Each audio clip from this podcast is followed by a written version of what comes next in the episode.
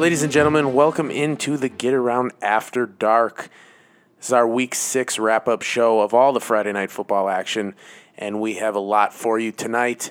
I will be joined in a few moments by our very own James Cook, who's on the road tonight in Elk Rapids. It was the Elks' homecoming. They welcomed in the Glen Lake Lakers for that one. Big conference implications on the line as both teams entered 2 0 in their respective league. And then I'll talk to Jake about Traverse City West's big come from behind win over Flint Carman Ainsworth. And of course, I was at Thurlby Field Friday night for Traverse City Central's win over Petoskey. Quarterback Tobin Schwannecke put on a show for the Trojans. We'll get into that. We'll go over all of the other area games that we've received word on, and we'll get this show wrapped up so you can get on with your weekend it is time to welcome in James Cook, who is still on the road in Elk Rapids. He just finished filing his story for all of you to check out in tomorrow's Record Eagle or at recordeagle.com. The Lakers defeat the Elks 23 to 15, ruining Elk Rapids' homecoming. James, thanks for checking in with us on the phone. Let's get right into it. This division of the Northern Michigan Football League, the Leaders Division, has shrunk in size a little bit over the last two couple of years. There's only five teams in it. The Elks and the Lakers both came in 2 and 0. So Glen Lake takes the lead in this division. You know, what does that mean for Glen Lake and are they recovered from their 0 2 start to the year, albeit against very good out of conference opponents? Yeah, I mean those two uh, first two opponents are both ranked number 2 in their respective divisions in the uh, last AP poll. But uh, yeah, they won three out of their last four. They had the hiccup uh, on the road in the UP last week um, against Gladstone, but uh, you know they've won three out of their last four. They've got a game coming up in two weeks against Charlevoix, where they'll play essentially for the league title, and that's going to be a home game too. You know, they they win that one, and they'll win the the Northern Michigan Football League Leaders Division. So I mean, things things are going pretty well. They hold their their destiny in their own hands. They've got games against Kingsley, Charlevoix, and Grayling coming up. Um, you know, and those are, are three games that if they're playing as well as they've played the, the last few games, that, the, that they have a, a, a decent chance of winning. And Glen Lake didn't master this task tonight uh, without a little bit of adversity. Their star tight end, Drew Peterson, was suspended for the game. Did you know that he was going to be out of action uh, on on your way there tonight, James? And what type of impact did his absence have on this game for both sides? Yeah, I noticed that he was in street clothes during warm-ups, and uh, you know thought maybe that was an injury or something. Asked around, found out that uh, that he had been uh, suspended a game for a uh, roughing the quarterback penalty last week against uh, Gladstone. So Jerry kind of joked about it a little bit, you know, saying that it was a little rougher than the Clay Matthews penalties, um, but that uh, but that it was a learning experience, and they're looking forward to having him back next week. All right, so for Elk Rapids, obviously tough to lose one at home. Uh, they've now dropped two of their last three close ones against Glen Lake Friday night and two weeks ago against Benzie Central. They are four and two on the season. Of course, all of our area teams are looking for that magic number six win to guarantee a postseason berth. The remaining three games on the schedule for Elk Rapids are Frankfort, Harbor Springs, and Cheboygan. That's not exactly a gimme schedule. How how was Elk Rapids feeling after this loss tonight? And uh, you know, how do you see them riding the ship and, and trying to make sure that they make the postseason for the second year in a row? Yeah, it's definitely not an easy road. They've got the last three games here. You know, they've got to, they got to win two out of those three to to guarantee themselves a spot. And uh, you know, Keith Schulte after the game was saying this is one of those games that uh, that they're going to look back at and and say, how did we let this one slip away? Um, you know, they had just some mistakes, some crucial mistakes here and there. They had uh, they fumbled the ball twice inside the 20 as they were going in to score. They had a, a blocked punt that uh, set up a touchdown for for Glen Lake. Uh, you know, ended up Glen Lake getting the ball inside the 20 having a very short field, turned that into a touchdown, and uh, you know, so just some some mistakes like that, some drop passes that they usually don't have, you know, and they were never really able to get Alex Villegas going um, in the passing game. Glen Lake uh, really concentrated, I think, on taking him away, so that, that really kind of uh, made Gordy LaFontaine have to look to some other places, and you know, then there were some drops here and there, and it just didn't it just didn't work for them this week. I want to jump to that Glen Lake defense for a minute before uh, I let you go, James. I mean, Elk Rapids comes in throwing the ball all over the field, game in, game out. How exactly did the Lakers hold Gordy LaFontaine to 125 yards passing? Drops aside. Um, yeah, there were some drops. There was some, eh, you know, and and one of those plays was like a big 30-some yard play to, to Villegas where where C.J. Helfrich had or Helfrich had just perfect coverage on it. I don't know how the ball got through. Um, it was on the sideline. You know, Villegas had to almost drag his feet to stay in bounds, and and Helfrich was right there on him, and somehow he came up with that ball. And uh, but uh, you know, Helfrich Charpentier was on you know in there as part of it. Uh, you know, they had a lot of a lot of guys in the, the defensive secondary. You know, Reese Hazelton playing some in there. You know, just uh, quite a few guys that that rotated in on the defense and uh, and really helped them to pull this one out. Well, I want to leave the last question kind of up to you, James. But what was just something that stood out from the game to you tonight from either side? And let's not talk about the popcorn. well, the popcorn slide for this time. But uh, yeah, there was a in the second quarter. There was a time where uh, Elk Rapids was punting from its own uh, 28 yard line, I believe it was.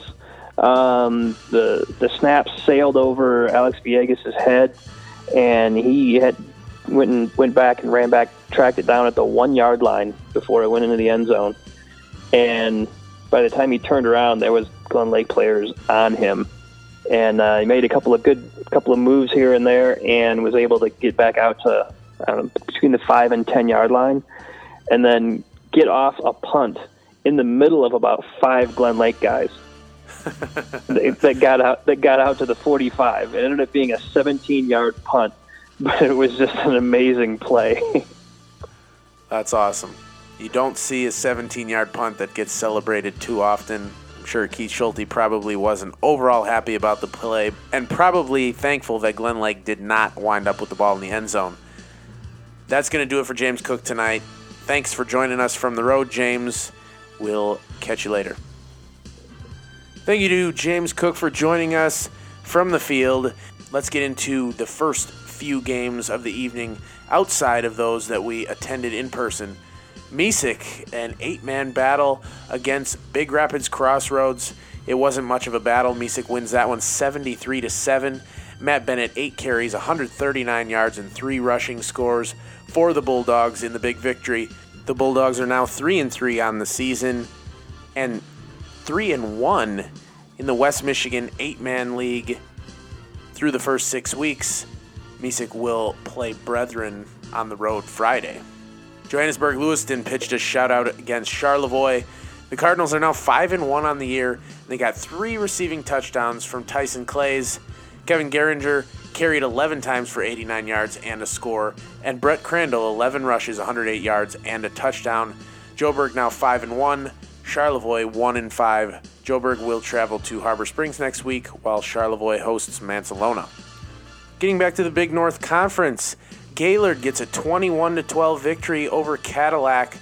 These two teams' records are inverse of one another. The Blue Devils recover from last week's loss to Traverse City Central and improved to 5 and 1, just one game out of the playoffs. Cade Foster carried the ball for 180 yards on the ground and three rushing scores. Ryan Stefanski 106 rushing yards for the Blue Devils. For Cadillac, Tip Baker led the offense 79 rushing yards and a rushing touchdown. Gaylord still in the mix in the Big North Conference at 2 and 1. Everybody behind the Titans who are 2 and 0. Cadillac will face Traverse City West next week while Gaylord hosts Petoskey. And we did have one low scoring affair Friday evening Frankfort picks up a 10 6 win over Mancelona.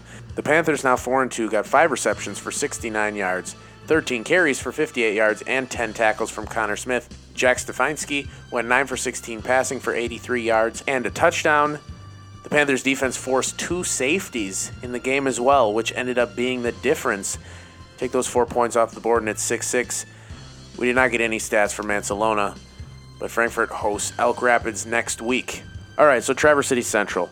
I was at Thurlby Field Friday night as the Trojans welcomed in Petoskey, and it was uh, another chance for Central to remain slash get back on track after the Patriot game lost two weeks ago against Traverse City West.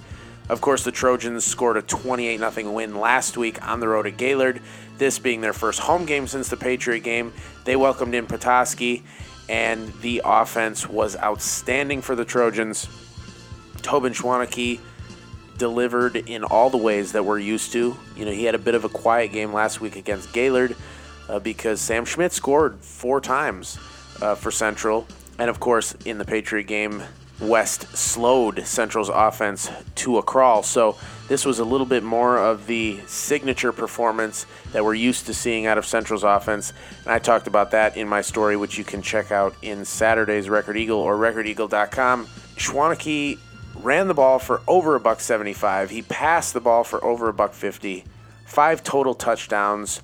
Uh, two touchdowns were passes, one to Sam Schmidt, one to Trey Searles and it just was an offensive explosion that you know you've kind of been waiting for from Central for for weeks rather now. I mean, even last week at Gaylord, uh, Gaylord entered that game 4 0. Maybe weren't sure exactly what to expect from a 4 0 team that had played some opponents that, while not cupcakes, they weren't exactly the greatest competition either. Uh, so, you know, that 28 0 win, it was a dominant one for Central, but they definitely took more of a ground and pound approach in that one and tried to be physical with the Blue Devils.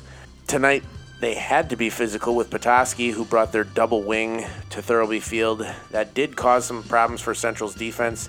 Petoskey did run the ball for better than five and a half yards a carry, but Central buckled down when they needed to. They got big plays when they needed to.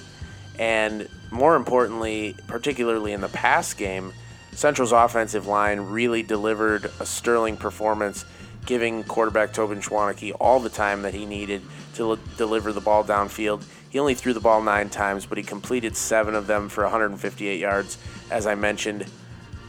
And the defense, you know, while Petoskey was chipping away and chipping away three, four, five yards at a time. They limited all the big plays and had a big enough lead at 15 points at halftime. I think at one point in the fourth quarter it was 36 to 14.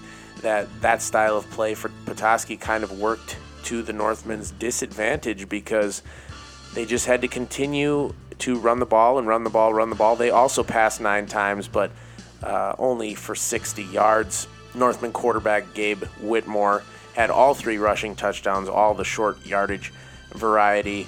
And this was just a big game, again, for Traverse City Central to try to keep pace for Traverse City West.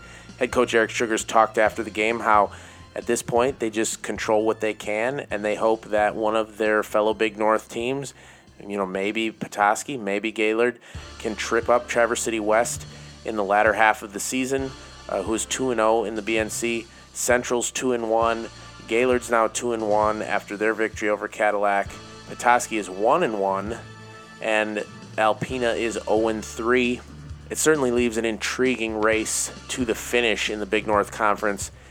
You know, we talked about it after the Patriot game. I still think that Traverse City West is by far the favorite to come out of the Big North as conference champions, but Central could certainly hope that an upset befalls the Titans and sets up a co conference championship.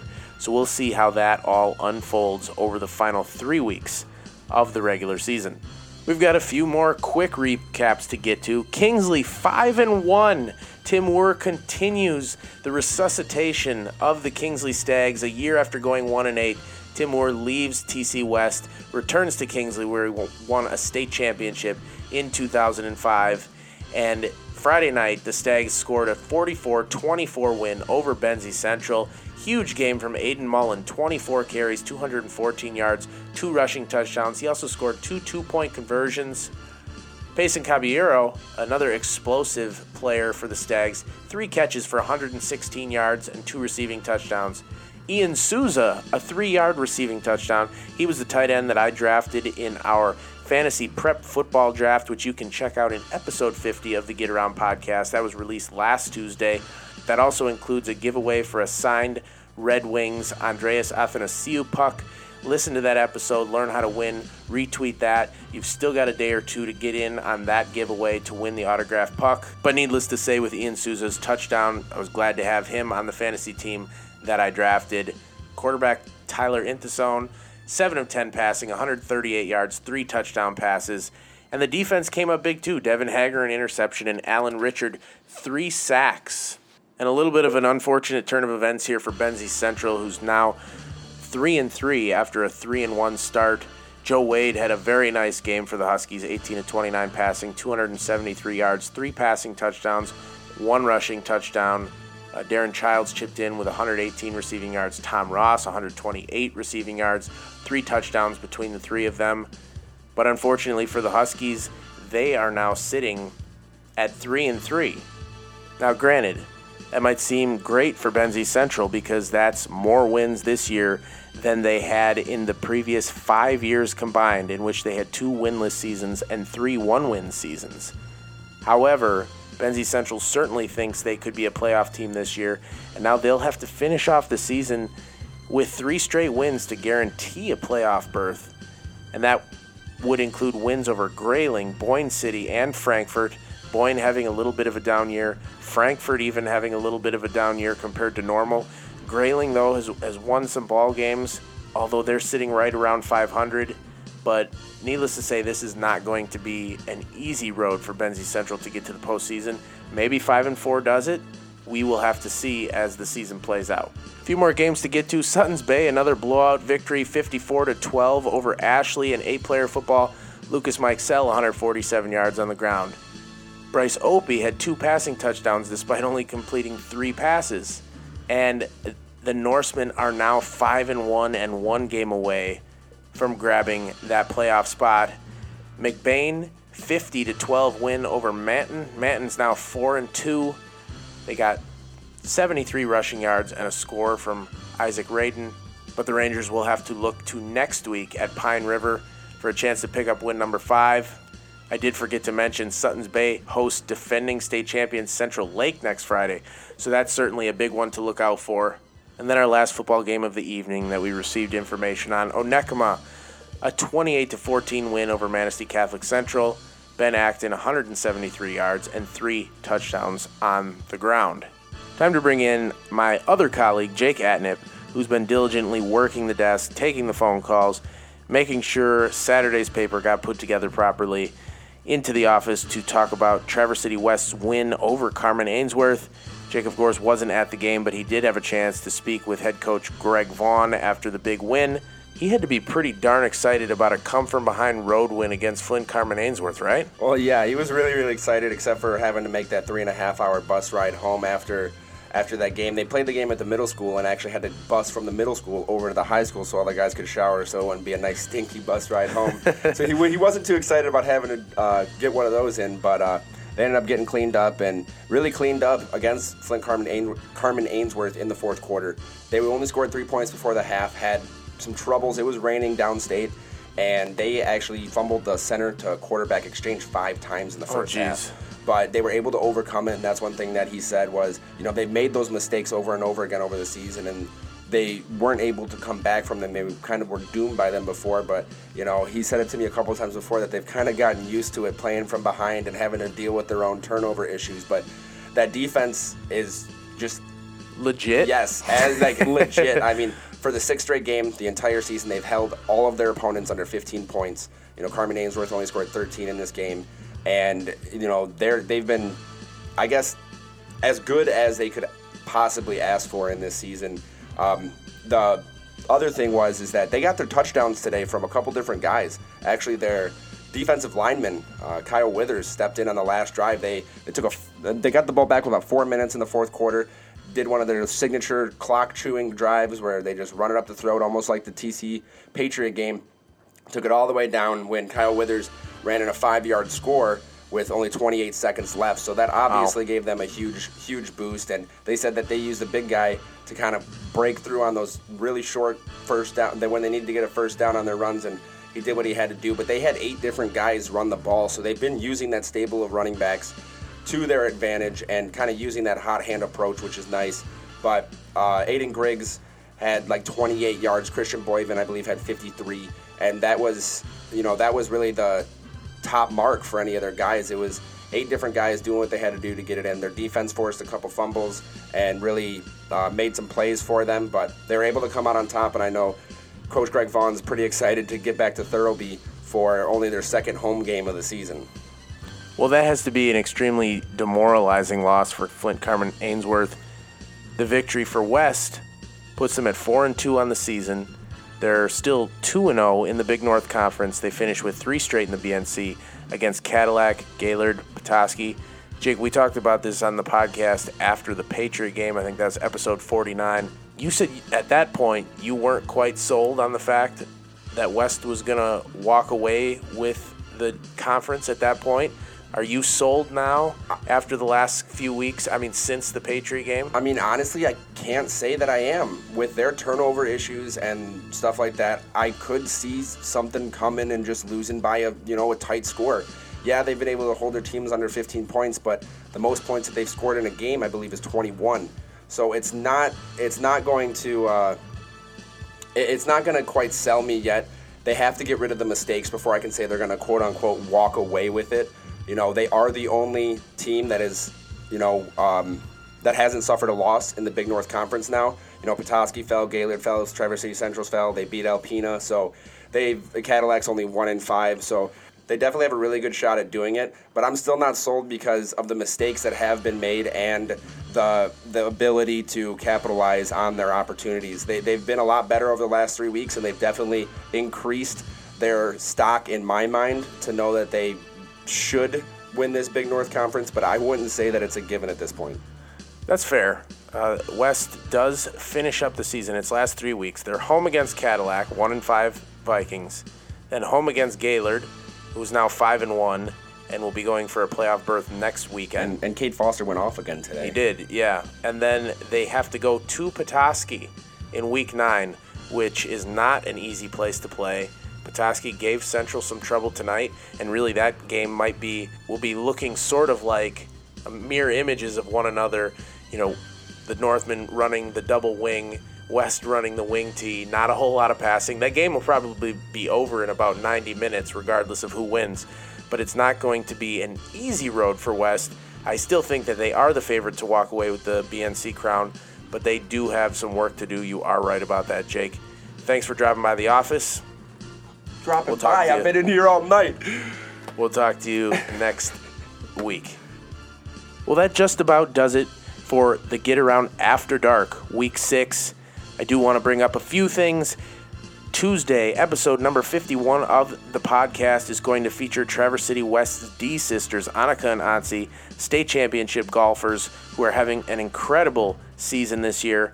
Yet another incredible season, I should say.